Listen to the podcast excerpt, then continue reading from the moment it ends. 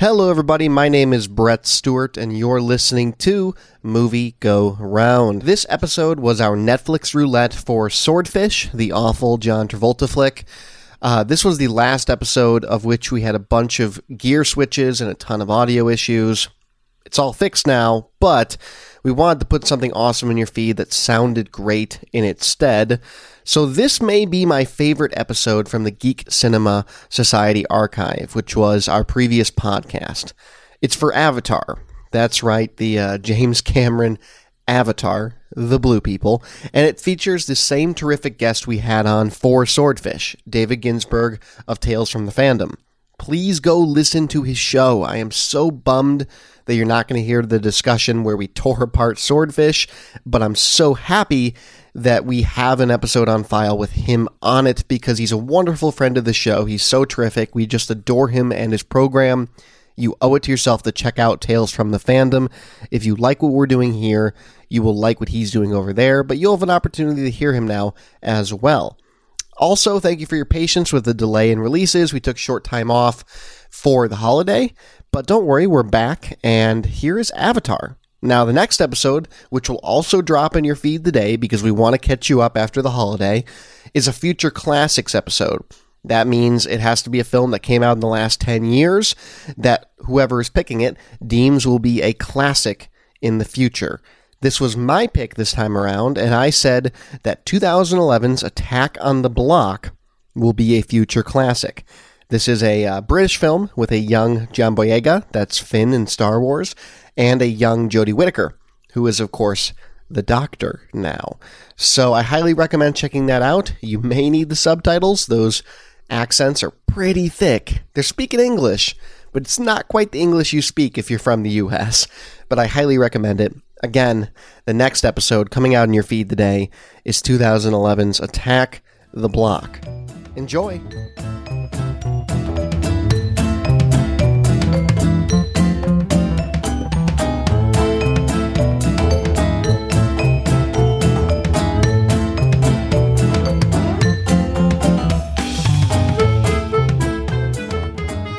Hello, hello, hello. My name is Brett Stewart, and you are indeed listening to the Geek Cinema Society, the show where every single week we delve deep into films considered pivotal to geek culture. And when we started this endeavor 57 weeks ago, give or take, depending our release order on these, uh, we reached out to you, the listeners, in order to make a big giant list, and there were lots of films on the list.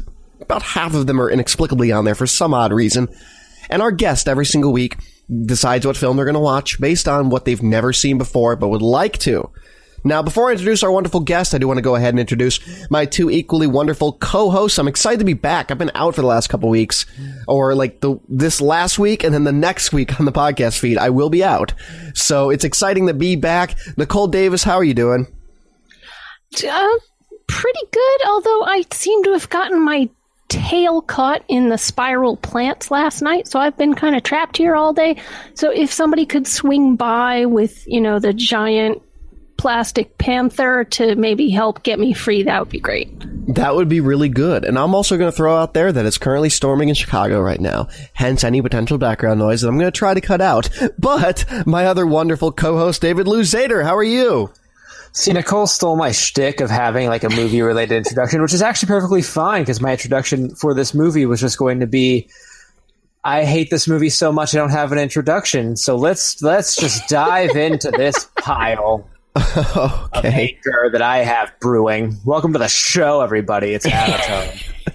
well, uh, we have two Davids on this week for the first time, actually, that we've had a double name. It's David Ginsburg. Uh, he's host of Tales of the Fandom, a show where he brings on guests to discuss their favorite fandoms and their takes on that fandom's culture. It's a pleasure to have you, David. Do you want to tell us a little bit about your program? Hey, thank you guys having me. Uh, Tales from the Fandom is a weekly podcast where I have a different guest on, and we talk about what they love, why they love it, uh, favorite characters, favorite stories, and really it's just all about them and me getting to interact with people all across the world. I dig that. So like what are some recent fandoms you guys have covered? Oh man, uh, Gargoyles, the old uh, Disney cartoon show was one of the most recent ones I talked about with somebody. Uh, Avatar: The Last Airbender, of course, Game of Thrones and Harry Potter are really popular. Star Wars, and then uh, just some different book series too. We talk about like the Percy Jackson series, or Oh, cool. uh, I mean, we we pretty much hit everything. If it's out there, uh, it's been talked about. Right on. Very cool. I love that because a lot of the times I'll either be a part of a fandom and want to hear more about other people who are also part of the fandom, or I will completely not understand a fandom, in which case a show like that could kind of give me some insight into it. Uh, so thank you for being here. And unfortunately, for at least one person on this panel, uh, we went to the other Avatar this week. 2009's Avatar. That's the film that David Ginsburg, I'm gonna use last names a little bit this episode, not to make it too confusing, uh, picked. He had never seen it before. On the lush alien world of Pandora live the Navi, beings who appear primitive, but are highly evolved. Because the planet's environment is poisonous, human slash Navi hybrids called avatars must link to human minds to allow for free movement on Pandora. Jake Sully, played by Sam Worthington, that one guy that you saw on Avatar, a paralyzed former Marine, becomes mobile again through such avatars and falls in love with a Navi woman. As a bond with her grows, he is drawn into a battle for the survival of her world. Pocahontas 2 Blue Boogaloo is this movie. Um, Nicole, this was 299 out of 500 on our list, so it's up there, but it's on there. So why? Oh, as he is wont to do, James Cameron used new technology yet again to shoot this epic, uh, using special monitors while shooting to see the CGI and the actors together in real time, and a 3D camera system that he helped to develop. Uh, it was the best CGI rendering that had ever been done to that point, and the beautiful 3D visuals helped bring in crowds that broke Cameron's own box office record for Titanic and made Avatar the highest grossing film of all time. Uh, even adjusting for inflation, it's still number two in worldwide grosses behind Gone with the Wind, and the technological innovations are still being used in performance capture and CGI today. Absolutely. This is a very intriguing film to me because it draws such ire uh, with 2020 vision, but uh, or hindsight rather, uh, not 2020 vision. With 2020, if you can see really, really well, you're not going to like Avatar. If you can see this movie, you will not like it. Exactly. Uh, but in seriousness, it draws such ire now, especially amongst geeks. But it was such a groundbreaking thing when it came out. I cannot think of, perhaps with the exception, I'm a, I'm the youngest person here, I believe. Uh, uh, with the, except perhaps, perhaps with the Force Awakens, maybe I can't think of anything in my lifetime on, that was like Avatar that everyone was seeing in the theater once, twice, three times. Let me give this movie its due before all I do for the next hour is just lay into it. uh, because from a technical and visual standpoint, yeah, this movie is pretty fantastic. I mean, they did a lot to make this world feel very real and conceptualized. And then we spent over half the movie masturbating about how great Pandora looks. Sorry, slipping into it already. Uh, but I will say, like, I was even watching this movie today in standard definition, and it's still like the CGI held up pretty well. You know, I don't want to admit that, but it did. Like, from a technical perspective, they did a, a lot of amazing things with this movie. They did, and I would like to hand it over to David Ginsburg. Why did you pick this film? And there's a lot of films on the list. You obviously went through 298 of them before you found this one, which probably cannot be said for a lot of people that find Avatar. Um, why? Uh, uh, we go back a little bit with Avatar. Uh, we had our first child in 2008, and then my wife got pregnant again in early March of 2009. And there's a time period where my in laws were supposed to watch the kids, and we were supposed to be able to go see this movie. And we never got that opportunity. They went to go see the movie and left us at home. And the work environment that I was in, everyone kept talking about Avatar, and they talk, talked about seeing it in 3D, how beautiful it was, uh, the graphics, how groundbreaking. I'm thinking to myself, man, have you never seen like any good sci-fi movies? Because all I keep hearing about Avatar, beyond like the the rave CGI or rave 3D stuff, is uh, that is Pocahontas or FernGully, and that's that's the running theme. And I'd never seen it, even when it hit like Netflix or if it was like a couple dollars to go see the movie. I never saw it, and I just decided that I guess you know coming on this show. I could either watch it and get more fodder for jokes, or maybe I'd actually like it, and that's what I went with. You know, I like that. Sometimes we have guests on, they're like, I don't know, I saw it, it kind of interesting. like, not that that's not okay, but I like that there is a long-standing lineage of you just missing this film. Uh, this is a film, as Nicole said, that's visually stunning at the time it came out. So why don't we talk about that first before we lay into it, because there are, there is going to be a lot of laying into it. Uh, now, uh, did anyone see this in 3D? That's something that David put in our document in the theaters. Obviously, David Ginsburg did not. Uh, did either of my two co-hosts see this in 3D in the theater? I believe. Oh, no. No, that was the other one. that- no, I did not. I saw it on a, a nice big screen with very nice sound, and it was, you know, even in 2D, it's it was visually quite beautiful, and I got very absorbed in it when I was in the theater. Uh, and I thoroughly enjoyed my experience there. And I had a, a different experience watching it on television this time, but I will throw it over to David. Uh, so yes, I did see this movie in 3D at uh, this theater in Phoenix that is called the Cine Capri. The Cine Capri is this massive premium format theater. It's not quite IMAX, but it's definitely much more of an experience than a regular screen. And so I saw it in 3D there, and every like quibble about the plot aside, like if if there is somehow a chance to see this movie in 3D in some big format, like it's kind of worth it. I mean, at this point with ticket prices, no, but back in 2009, absolutely. But uh, yeah, it was like visually absorbing. Yeah, I saw this in 3D in the theaters. I saw it in IMAX 3D the first time I ever saw it, and I remember being so mind blown because I will hold to this day, and I own a 3D TV, a real 3D TV, and it's it's only a couple years old, but it's already incredibly outdated because no one really cares about that anymore. But I still enjoy it. I think it's cool, even though everyone I know gets headaches from it.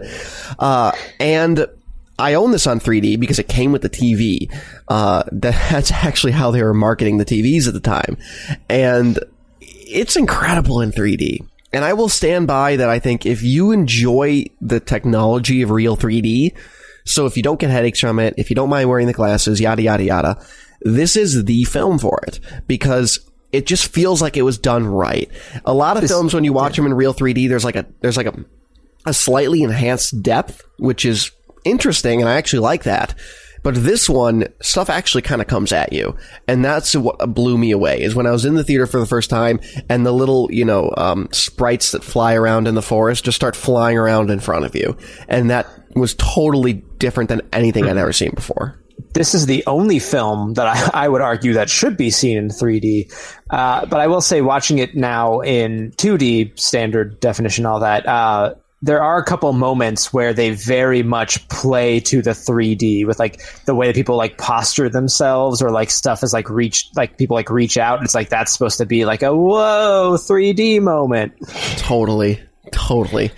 Uh, now, the visuals of this film. Let's talk a bit about them for anyone who has not seen any glimpse of Avatar. First of all, spoilers, come on back.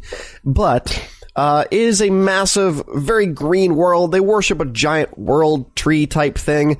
And, uh, it's very, very pretty. It's very gorgeous. As David said, the world holds up particularly well for being eight years old at this point.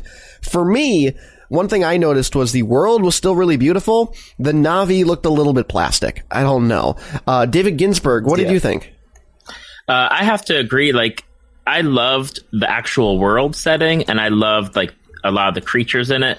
But the Navi for me is very hard for me to just.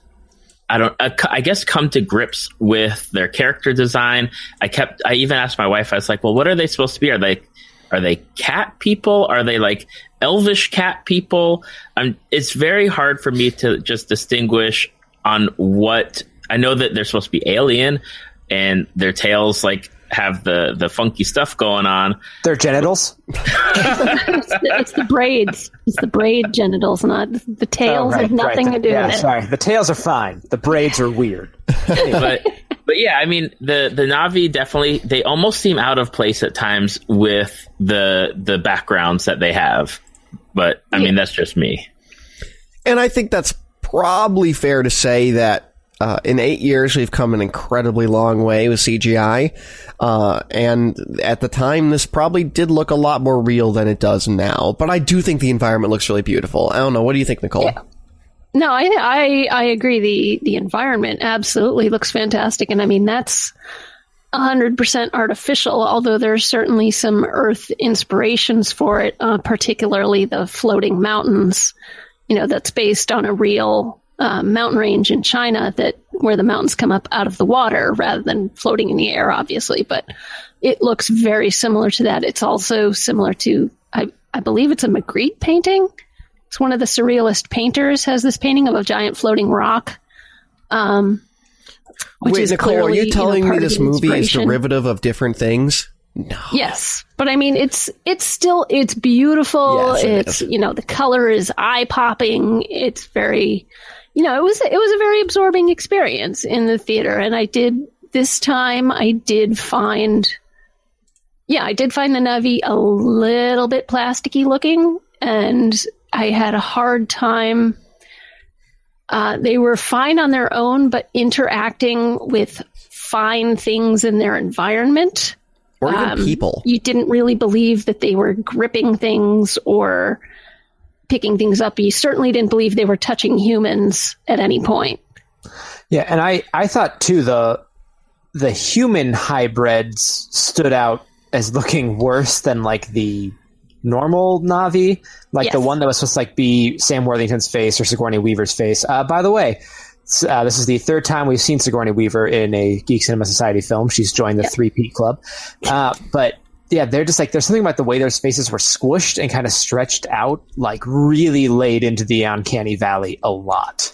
Especially his I partner. think what was oh Like, sorry, what's his just name? something that I noticed was that they they messed with the lower halves of their faces almost not at all.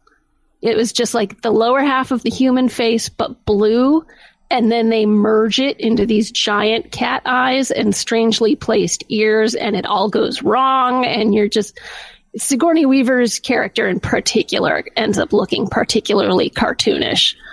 Um, it's something. I mean, she is a she has a, a rather uh, thin-lipped mouth, and it renders very oddly. Um, particularly since a lot of the Navi have fuller lips, and that seems to be sort of a a, tr- a characteristic trait. So she looks extra weird. It's like she doesn't quite she doesn't look quite human, but she also doesn't look quite like a Navi either. So I'd, I'd be curious. In the pre-show, David was telling us that uh, David Ginsburg that uh, his kids actually watched it twice this week, I believe. So what did they think of the of the visuals and stuff? I feel like it's interesting to see what a younger generation would would think of this.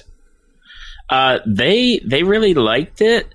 I think they were more in tuned with, uh, and and you know my kids are eight and twin sevens at this point, so anything with explosions or fighting is they they don't care. They, that's what they are geared towards, and uh, they pretty much skip the movie up until they start blowing up the tree, and then after that, like that's that's their jam right there. Is that's what they're going for. They didn't say anything about the animation. They they wondered why like they were burning somebody's body at the beginning, but other than that, like they they said they liked the movie, but they liked things blowing up and fighting the best. See, I was going to say that if you were able to sink six hours of an eight-year-old and two seven-year-olds' time this week, you should probably just buy the movie. Uh, but if they skip to the very ending, maybe not. Uh, it's a very long movie. That's a good segue into that. This movie is two hours and forty minutes, give or take, if you watch the standard cut, the theatrical cut, and if you watch the extended cut, like I did, it's a little bit over three hours. Does it need to be? No, No. Where does the extra 20 minutes come from? it comes from the extended ending where he goes around rallying all the different tribes for 15 minutes. Oh, and it's ah. also in the beginning though. There's some extra scenes in the beginning that that are like like expositional scenes of him being a loser.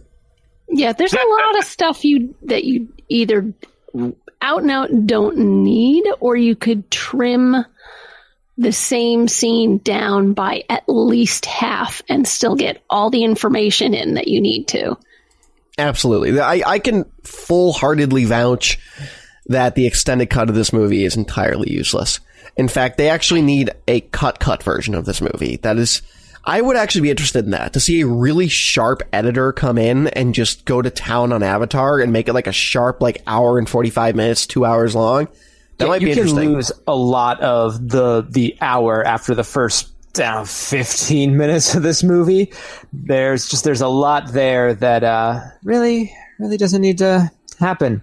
Actually, I would argue there's two hours and 40 minutes of this movie that really doesn't need to happen. But that's neither here nor there. Well, at the end of the film, on the last hour, the third act, uh, it, I was watching this and I'm like, this has got to be over, right? Um, and I, and I pause it. I have an hour left of the movie on the extended cut, granted, so about 40 minutes left.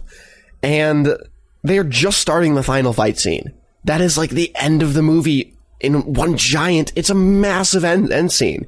It sounds like it worked for like David's kids, but I don't know if it worked for me. Did it work for you, David? Uh, no. I mean, there the the length of time to get from I guess point A, which everyone knows you're you're going to get to that fight. I mean, they've already laid it out for you. I understand needing some of the training and some of the experience and showing like oh yes they're gathering stuff. They're trying to figure out what what's going on in the planet. They're doing science. Science is good. Uh, there's just a lot of stuff that they they I, mean they could have cut out uh, i could have seen this movie going maybe 220 215 220 and then that'd be fine Because not a lot is going on. In the first two hours, I don't, I just Well, don't he's feel like learning how to be one of them. I know, but couldn't that just have been a montage? Couldn't we have just taken the song from the ending credits and put it over that, and that could have been it? Absolutely, Like- absolutely. It could have been a montage. We also could have been spending that time actually meeting different Navi and investing in their culture rather than seeing him learn how to mate with a horse or a bird. Just a thought. You know, we could have seen him having meals. We could have seen him speaking with the people. We could have learned some names. I can't name any of the Navi. None of them. I, I, I don't even know the girl's name. D- yeah, exactly. That one I can. That's that's Neytiri. Neytiri. Neytiri. I uh, there's so the this movie has subtitles when they're talking and like written in papyrus because for some reason that's the he he leaned into that font for this film, which is that beyond was me. interesting. Uh, and the cut I was watching, like, didn't have working subtitles. and so I watched this entire film, never actually knowing what they were saying while talking in Navi, and nothing was lost for me at any point. Especially because most of the time they'll talk in Navi and then turn to someone who doesn't speak Navi and explain what they just said. So nothing was lost for me from that perspective. It was okay. Yeah, that that that scene where he is rallying the the people, the uh, and he's like giving this big dramatic speech, but there's like someone else to like translate it for him. Like I feel like so much of the drama would kind of be lost there. 'cause it's just like he's going to lead the people, but he's not going to speak your language. Yeah. He speaks a little bit of it toward the end, uh, but it's certainly certainly not fluent like some of his colleagues. Uh, Yes. This movie is a tropathon. That's something in our queue from Nicole. Obviously, Yep. like everything from you know White Savior to the the dialogue. I want to point out that James Cameron has the writing credit on this, and it shows. Yep. He's not a good Yep. writer. Uh, I will give it to James Cameron. I have always thought that he is a fantastic and involving storyteller, but his dialogue is poo. And it always clunky. has been, and he it's I don't know that it's ever gonna get better at this point. But uh, yeah, the tropes I have a list. I tried to I tried to rein myself in. It's only eight. Okay. oh, jeez. So I, I thought have- you could say eight pages, and I would be like, yeah, that's not enough. Yeah. So we have uh, number one, the noble savage. Uh, number two, white guy swoops in and saves the natives by being a better native than any of the natives. Oh, yeah. Three, white guy marries local indigenous girl without really thinking through the consequences. oh okay. Uh, four, evil corporate representative of greed incarnate. Uh, five, military that is simultaneously devil and savior with really cool stuff that goes boom. Uh, six, military guy who is super badass, but you know, a bad guy. Um, seven, nature is better than any technology except look at all this really cool tech stuff. And number eight, I am going to learn an alien language in three months flat. What, are we, let's also just mention unobtainium while we're here. That is a thing. I found out that's a thing. That is an actual trope. Uh, referring to something that is supposed to be really difficult to obtain. This is seriously, this is something where it was written into the script. It was like, on unobtainium, we'll come back to that later. uh, and they never did. We're shooting it, and we're just like, is this really what we're, we're going to call it? on Unobtainium? No, but that's uh, that's this was invented roughly around the 1950s. Aerospace engineers have been using the term unobtainium uh, when referring to something that's unusual or costly or theoretically perfect for their application, but doesn't actually exist.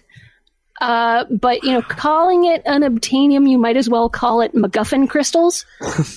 Uh, because I would you like know, this movie more if it did. And keep in mind, the largest deposit of MacGuffin crystals is right beneath their massive world tree, which is That's in right. itself another trope. oh, it's right where the people are. The people. Scotty, guys. can you recalibrate the MacGuffin crystals? Oh, boy. yeah, so much of what you said angers me. Uh, because it's, it's all absolutely true. The thing of like him coming in, the scene that always really gets me, just fired up, don't know why, is when he comes in and he's first meeting the people, and uh, it's like, oh, this is my father. And his response of like, I'm in an alien culture that I don't understand. I'm an unwelcome guest. I better try to shake his hand. what? I go stomping right up to him with my hand stuck out. 'cause nice to nobody meet you, sir. That as a Like- threatening gesture. Yeah. Does it help? Does it help or hurt? I mean, I, obviously it hurts. Um, Am I am I out of place saying that Sam Worthington is a very like not necessarily a great actor, but not like he's he's like he's like the actor version of the movie RV. He's like not he's, He's- not like aggressively bad, but there's nothing good about him. He's like an actor template Yeah, that hasn't been filled in quite yet. right. Yep. So And- he's like he's he's he's you know moderately good looking. He's got a moderately interesting voice. He's got some inflection. Uh, And keep in mind, he starred in an Academy Award-winning Best Picture film like a year or two later. Yeah, I don't want to say like the guy hasn't been working, but Yeah. I can't think of anything I've seen him in. Hurt since Locker, Clash of Titans. That's the only two things I can think of. He's in Hurt Locker? He's the lead in Hurt Locker. no, that's, No, that's Jeremy Renner. Renner. Oh, never mind. Same person. Whatever. Um, same difference. No, he was in. Uh, he. I know he was in Terminator Salvation. He which was I did in not there. see. Yep. he was in missed Clash of Titans, though, wasn't he? The reboot Yeah, next, that was awful. the next year, yeah. yeah, the Didn't see year. that. That was also a 3D film, but that was actually the worst 3D film I've seen. That was really bad. But Um, uh, yeah, the the tough guy faux film noir voiceover that he does gets annoying after about two minutes, and there's like half an hour of it in the And movie. then, it, it- yeah, then it's abandoned for pretty much the entire film. the first half hour is, or like the first half hour of him on Pandora is really heavy with it. yeah. Oh, I got to get all that exposition in somehow. Yeah. So the exposition, I think I saw additional parts of it because I know they added some scenes with him in the beginning of the film. Uh, would this film have been better if we had seen like like the culture of Earth, or does it not matter? Because I kind of matter. you don't think so because Earth looked kind of cool. Like it, it was like dystopian corporate greed Blade Runner world, but I kind of wanted to see it. No, I mean, I, I don't think it's necessary. All they, all you need to know is that they're desperate for this stuff because they're running, you know, they're they're running out of resources on Earth. But I mean, it's, I don't, you know, it's just the thing that gets me really ticked is that the guy had, it's a six year trip from Earth he couldn't have taken like one of those years to study the language or the culture or anything about the planet that he's going to. None of that. In six years, he's going to sleep the whole time. You know, that's, that's selfish. That's just selfish. He's just there for a paycheck. That's But right. He, he did say uh, when he is trying to rally like the planet to his aid that look into my mind, you know, there's no green where I'm from back back on my planet. It's all gone and Right. like okay, that I Oh I yeah, guess. they killed their mother. Right. Uh, I told yeah. So there's that. Um, I don't know. I just, I guess my main problem with Avatar, and I feel like we keep circling around and around, is that it's pretty, but there's no substance. Uh, and, and, and I, and, you know, I mentioned it in the intro and, and David mentioned it earlier as well.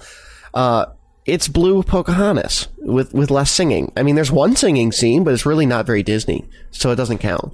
Um, Yeah. that's about he's it. trying yeah he's trying really hard to make it you know here is everything that you think you know about native american cultures and african tribes and we're going to throw it all into one culture and you're going to assume you know everything about it even though we don't get a it's it's a very superficial feel for it And that's a wasted opportunity because he, he built such a cool world. And of Yeah. all the things he could have done with that world, he was like, do you know what would have been cool? Pocahontas. Like, that's my problem with it. Is that, uh, and here's, uh, we're going to get to the sequels a little bit later in the show, but he does want to, um, in fact, you know, why don't we do it now? We're at that point in our, in our round table. Uh, this is something that is almost a bit of a tragedy because James Cameron, like or hate him, he is a, a, an interesting director at times.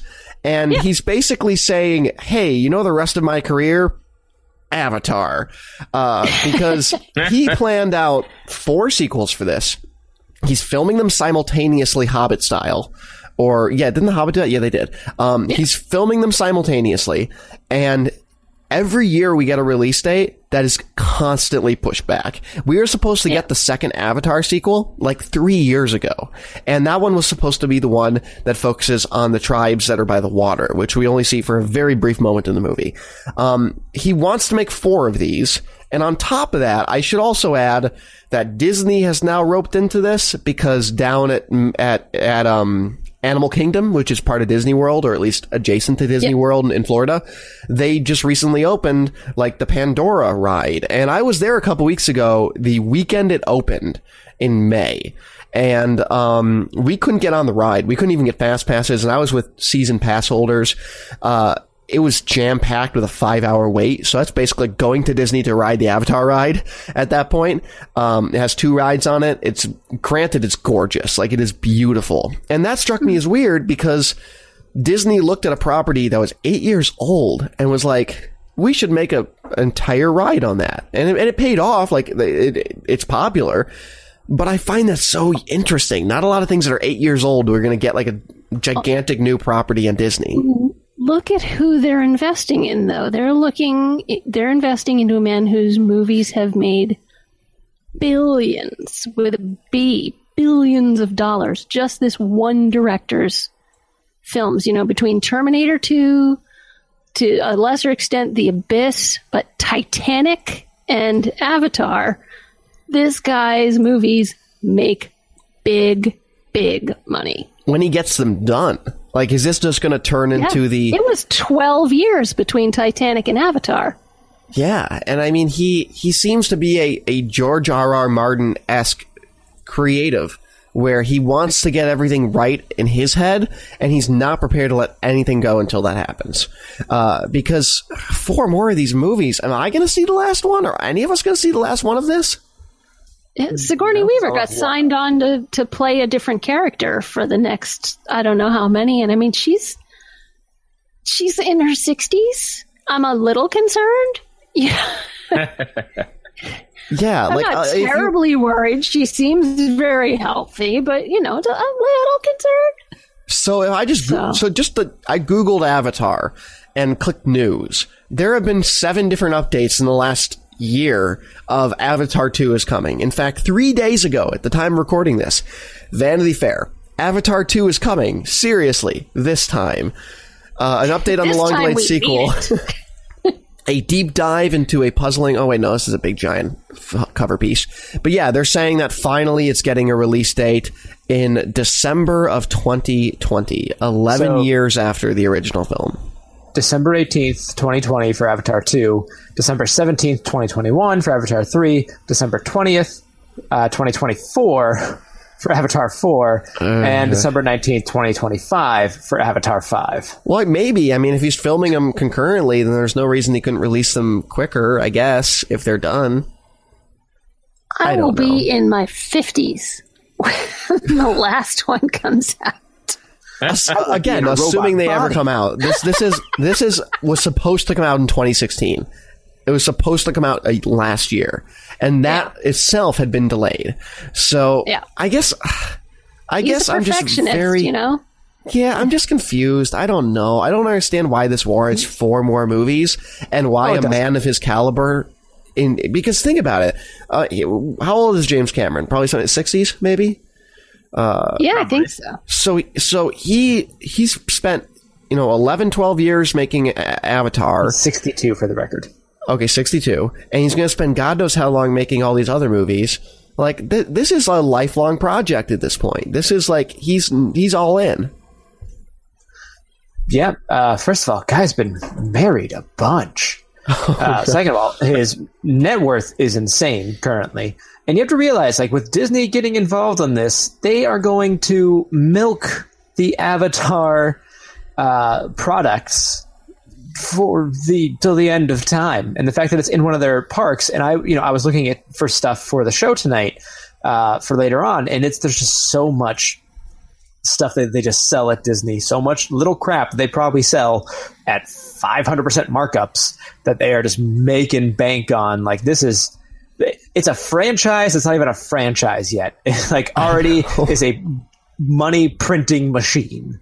uh, david Well, you I had wanna- something I want to say that you know, being a resident of Orlando, uh, Di- okay. Disney kind of was forced into a corner because Universal Studios got Harry Potter uh, way before they got the Av- like Disney uh, settled on Avatar, and I know that with Disney they they try to like do that long forward thinking part of it, and a lot a lot of people here in Orlando were like, why Avatar, especially with nothing being done, and they took so long to go from uh, acquiring the property, or I, I don't know, like what their their balance is with James Cameron as far as like uh, like investing in the movie or just being having the rights to have it in their park, but they went so long from concept and getting everything built that now it's it's almost irrelevant. And then the big thing, and I, I haven't been there, but I've been uh, hearing people do reviews on it,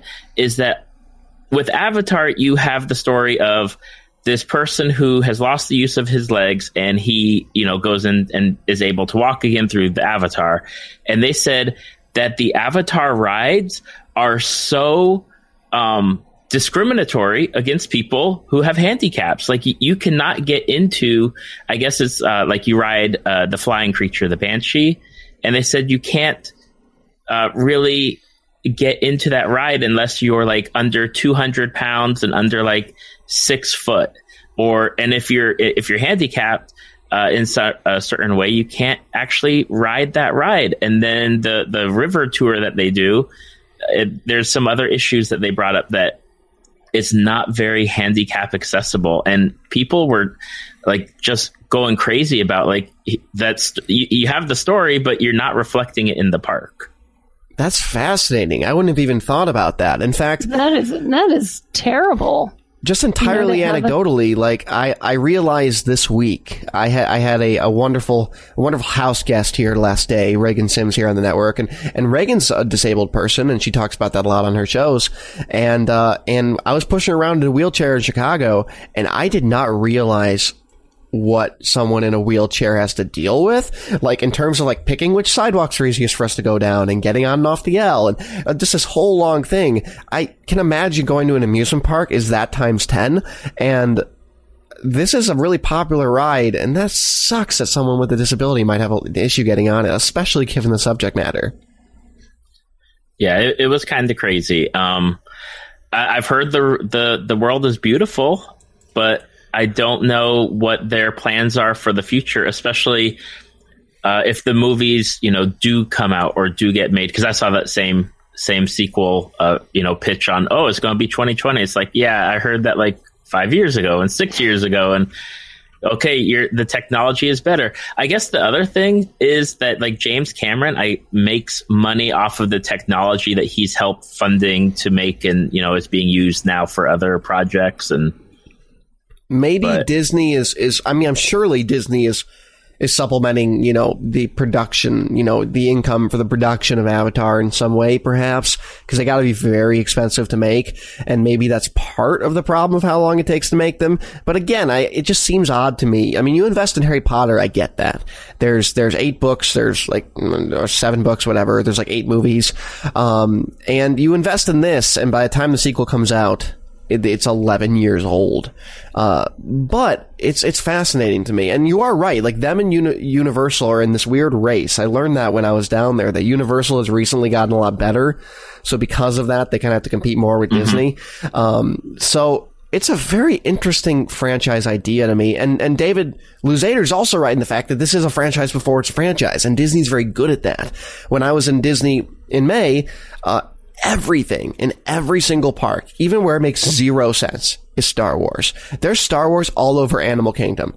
That makes no sense. Uh, but it's everywhere because they have the rights to it and they throw merchandise everywhere and it sells like hotcakes. So, um, they'll probably do the same thing with Avatar if Avatar can become a series of sequels that actually, like, continue and start coming out. Uh, so, uh, we talked a little bit about the noble savages and the white savior. That's something that is very tropey. It's this to the 10th degree in this film. Uh, David, do you want to touch on anything more about that before we depart? No, I think um, I think Nicole hit some stuff pretty well in going through the tropes. Yeah, it's it's extremely tropey. Uh, it's yeah, the the white guy is a better uh, better one of the natives than the natives, but of course he still uses uh, human technology, and he's the one who like saves the day. Like it, it all comes down to like well, and when we're saying like white guys, we're also mean like Americans, and like also because I want to another thing about this film. There's this scene where the the the bulldozers are pushing towards the tree, and it cuts to the guy who's operating the bulldozer, and he's dressed the way like a trucker would be dressed in this space station. Which, like, let's also talk about the fact for a second they're in a space station. Sigourney Weaver is smoking. They'd be in an oxygen-rich environment. That'd be dangerous for everybody. I'm sorry, I forgot what I was talking about here. This movie sucks. Uh, this is one from you as well, David. Could the sequels uh, be anything except humans coming back and carbon bombing Pandora from space? Th- no, that's it. That's the only logical sequel. They they don't kill all the humans. They just push them off back into space. So what are the humans going to do? Hey, we have a military with nukes. Let's just go take care of that problem. How are there going to be five of these? I that's a really good question, actually. Like it, it- we're talking about these sequels and and the logistics of getting them made, but the actual content is somewhat questionable. I'd be interested to see some of the subgroups. Like I want to see the the people in in the sea, and I want to see the plains people with the crazy horses. Those are kind of cool to me. But outside of that, I don't I don't know what else it would do, and I don't know how you would wrap humans into it. Maybe the humans are gone, or maybe they're just like a side plot. Maybe it's like Jake Sully immersing himself, and there's some sort of conflict like within the Navi or uh, or elsewhere on this giant planet. I don't know. That's giving James Cameron a lot of credit. Yeah, you're right. It's always gonna be alien. I mean, it's, it's probably just gonna be humans bombing them.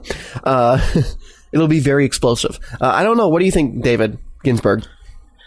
Uh, I have the same question. I mean, the as far as anything goes, I I loved uh, the concept of possibly seeing, as you had mentioned, the like the sea Navi and like the the planes, you know, the the horse ride or not horse, but whatever creature things that they rode.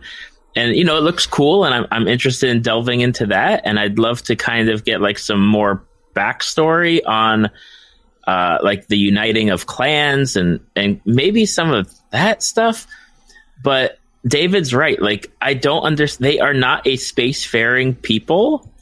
What are they going to do? I all they all they have to do is come back with just more ships because they blew the hell up of a lot of the warriors that came.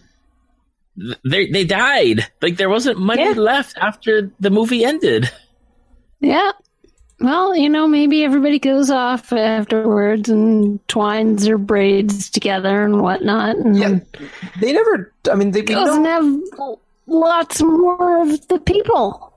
Yeah, I mean, we we understand how the mating works theoretically, but we never got into like where where where do the Navi babies come from? No, Because no, no. obviously I, their anatomy's close to human for no ex- reason. honestly, I think that I think the braids are like a they're like the the A spiritual connection between two emotional bonding Yes. part, and the the physical bonding parts are in the the expected place. At least that seems to be implied from the. Uh, I guess you could call it the wedding night of Jake and Neytiri. See, I will disagree on that one because in an early scene uh, where Jake is getting ready to go to sleep in like the barracks, Sigourney Weaver walks by and says, "Don't play with that; you'll go blind." Which uh, kids, if you don't know, that's an old timey thing that pe- that people used to say about Yes, masturbation. yeah. Particularly Catholic parents used to tell their kids Yes. uh, that, or Jesus is watching you. Jesus is watching you, um, but not on Pandora. Uh, so let's talk about the song at the end of the credits. For those Why? unfamiliar, Why? Why it is there a ca- song at the end of the called- credits when there's no song? Yeah. ugh. It's called require I me to See spend- You, and it's it's it's recorded by British singer Liano Liana Davis, uh, Leona Lewis. I'm sorry, I don't know why I read Davis. Never heard Um, of her. Never heard of her. Uh, this was a film, a, a song that Cameron wanted to be really popular.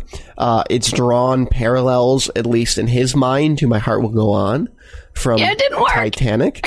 Uh, and actually, it just blast from the past. It premiered on MySpace on December 15th, 2009. it was stated to be important to create the world. Uh, so there's a video that they described as sexy and modern, but also complimentary of the film. We're not going to get into that, but it's questionable. Um, not a good yeah, song.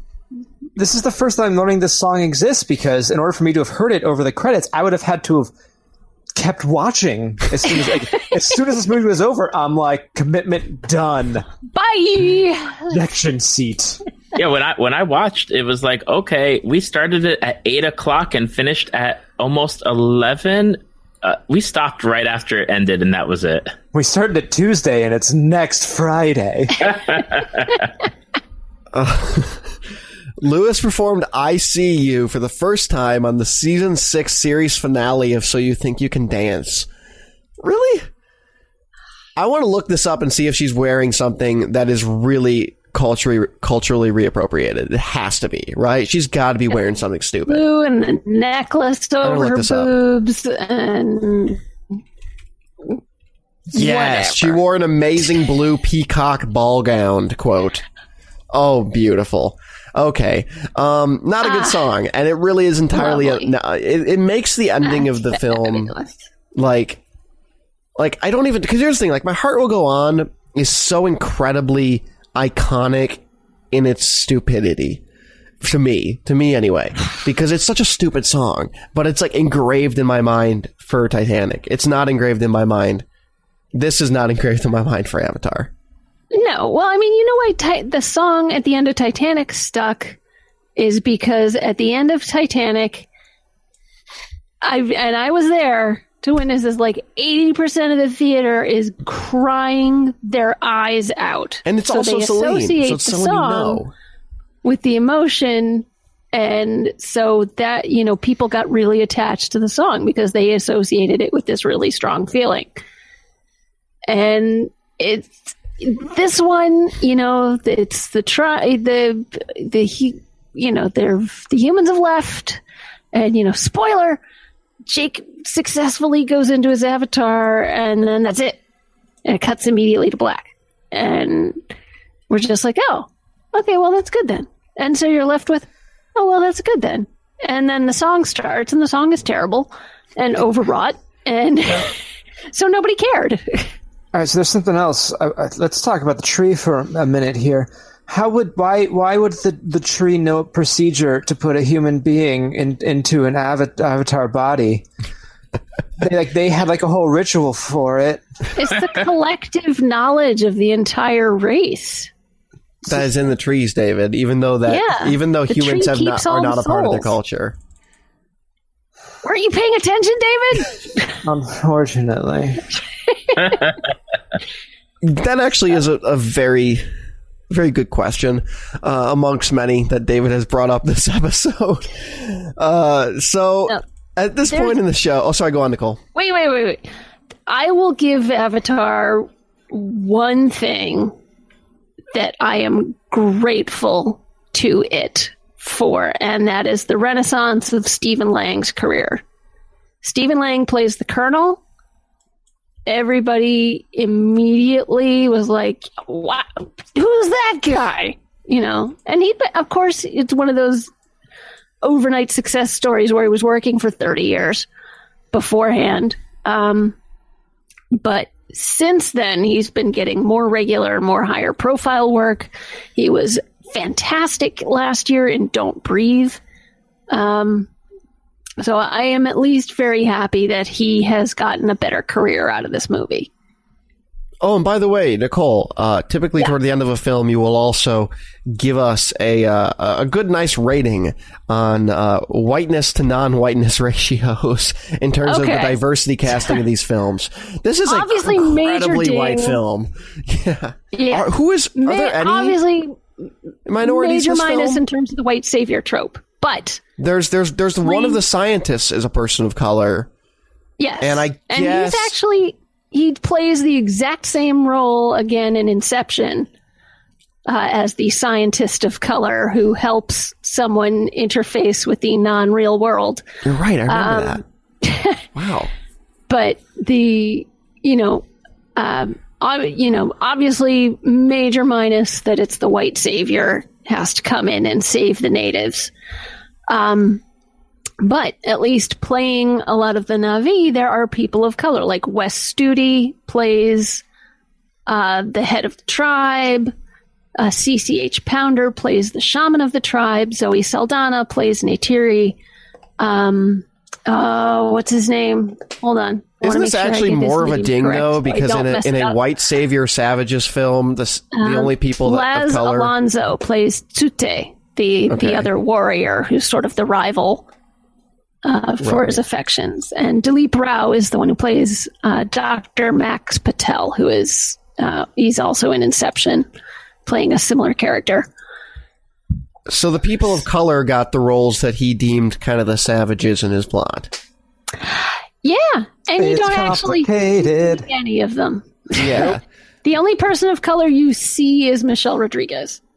Oh yeah. Michelle Rodriguez is here. I forgot this isn't the Robert Rodriguez film.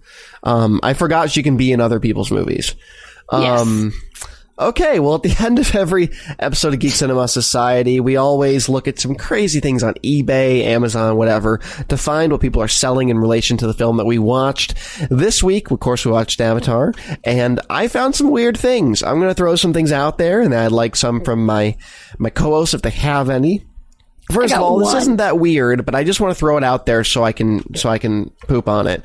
Uh, Avatar made a game, and it was for Xbox 360 and PS3. And I remember when the game came out, everybody thought it was the greatest thing ever. Everybody thought the game was as good as the movie, and the movie was phenomenal. And it was it was like the first video game based on a movie that was good. No, It's bad. It's really, really bad. Go watch footage of it. It's terrible bad. It's really awful.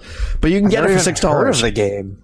Oh, it's awful. You switch off between playing as humans and playing as the Navi to try to give you perspective on both, and it actually does a slightly better job of fleshing out both parties because it, it's forced to, um, but still not good. Uh, and but the thing is, is that people loved it. It was a really big deal that year um, because people thought it was a first like one of the first videos, video games based on a movie to be decent. It's funny. Both ways don't really work that well in that capacity. Um, and then I found a couple other things. For example, a uh, an action figure of Jake Sully in his wheelchair, which is just kids want. Boy. which is a little odd to me. I'm not sure why you would want him. Uh, Well, you know, his, if you're a person who has a disability, it's nice to see some representation there. I can see why they would why they would have it and why somebody would want it. Okay, all right, fair enough. Uh, well, that's you can get that for ten ninety five with four fifty shipping on eBay, and then finally, the last thing I want to send out is just this person selling a collection of hands, and they are Jake Sully's hands that can be attached to his body, assuming you can find the rest of his body, uh, and they're twenty nine ninety nine with free shipping, and they're one to six scale, so That's weird. Yeah, okay, creepy. so there's avatar hands. There's also Avatar feet. Yes, and here's the funny thing. They're being sold by the same guy, but he doesn't have the full set, I don't think. So he's only selling like the head, the feet, the hands, and a couple other things. And if you actually uh, look at his profile, he specializes in selling like dismantled hot toys. Like you can get Bruce Lee's head and just his head, or you can buy his foot or something like Bruce that. Lee head. Yes. So that exists. Uh, does anyone else have anything? Yeah, I found uh, the Neytiri Halloween Oh, costume, it's so bad. wig, Oh Jesus! which is not so much weird as creepy. Uh huh. Um, or at least it's, you know, the picture on the package has a model painted blue with the wig sort of awkward, awkwardly just perched on the top of her head. I won't really even say that she's wearing it properly. Um, and it's it's just it's weird and it's creepy and I don't like it. But it's all I could find. Wait, wait. This this looks like like a manufacturer defect Jack Sparrow thing without the hat. Well, that's not Yeah, good. kinda. Probably the same template. Oh, that's not good. Uh, So I got a couple of things to throw in. Okay. One right here, you can recreate floating Pandora in your fish tank, thanks to Oh, that's cool. World of do that. Avatar. wait, Uh, World of Avatar. Does that mean they're start, they're That's selling this through Disney? yo, there's so much of the Disney crap on eBay. Uh, Oh, this is also this is from San Diego Comic Con. It's Avatar Jake Sully Battle Cry Warrior movie. Uh, it's an action figure, but the perspective on it makes it look really disproportionate and freaky, uh, and also just bad. But also, if you really want to be Jake Sully, you can purchase. Ah, Oh, Yeah, right. that's can purchase unnerving. this Jake Sully costume mask in which he's just like snarling. I liked the snarling. I liked every time you got to see the fangs Yeah. on the Navi. Oh, that's And, uh, awful. And one last thing, there is a Navi makeup kit. What I love about this though, uh, is like kind of the odds and ends of it. Like it comes with the two avatar ears and like a bunch of stuff that you can like bedazzle yourself with, I guess. Uh, but yeah, turn yourself you- into a, a, a Navi, and it seems like this is something that you're going to regret putting on instantly. Oh. Wow. I think David found the best stuff this week. Uh, Yeah, this no, definitely David wins the the eBay search. this this mask is terrifying. Like this would scare children. Why does he have to That's be so angry? Man, He's fighting off the white people, man. okay, he's got every right to be angry. Also, why is there just a bottle of green stuff inside of the Avatar makeup kit? What's that? They're not. There's no green on them.